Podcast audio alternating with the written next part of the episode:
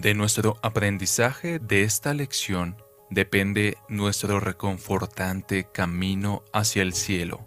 De las cartas de William Romain, 1714 a 1795.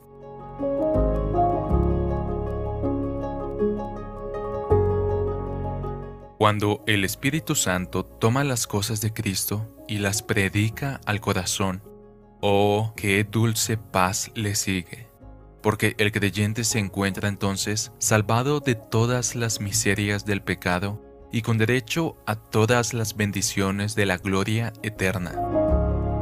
Estando así persuadido de su seguridad al creer en la sangre de nuestro gran sumo sacerdote que expía el pecado, el Espíritu Santo le enseña entonces cómo vivir de Cristo y cómo hacer uso de la plenitud de Cristo. De nuestro aprendizaje de esta lección depende nuestro reconfortante caminar hacia el cielo. Porque Cristo no nos da una reserva de gracia y pretende que la mejoremos siendo fieles a la gracia dada. No, no, esa no es su forma de actuar.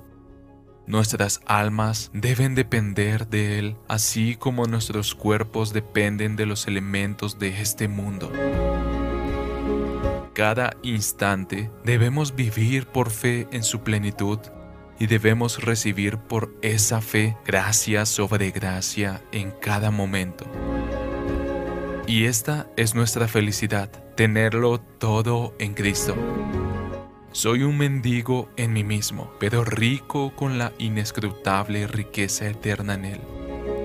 Soy todavía ignorante en mí mismo, pero guiado y enseñado por su infalible sabiduría. Soy todavía pecador, pero salvado por su sangre y su justicia. Soy todavía débil e impotente, pero guardado por su amor omnipotente. No hay más que tristeza en mí, pero no hay más que gozo en él. Oh, esta es una vida bendita. Ninguna lengua puede decir que cielo es vivir por fe en el Hijo de Dios. Gracias sean dadas a Él por haber conocido un poco de esto. Seguramente no podría haber pensado hace algunos años que había un cielo en la tierra como el que encuentro ahora. Espero que lo encuentres cada vez más, que el dulce Jesús te guarde, mi querido amigo. Tuyo, William Romain. Con Cristo he sido crucificado y ya no soy yo el que vive, sino que Cristo vive en mí.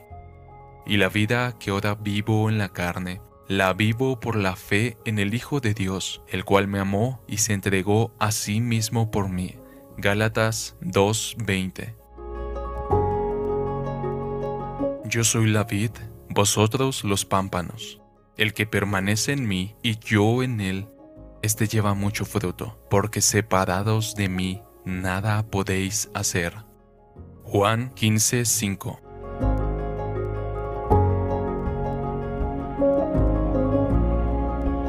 Traducido por Canal Edificando de Grace James.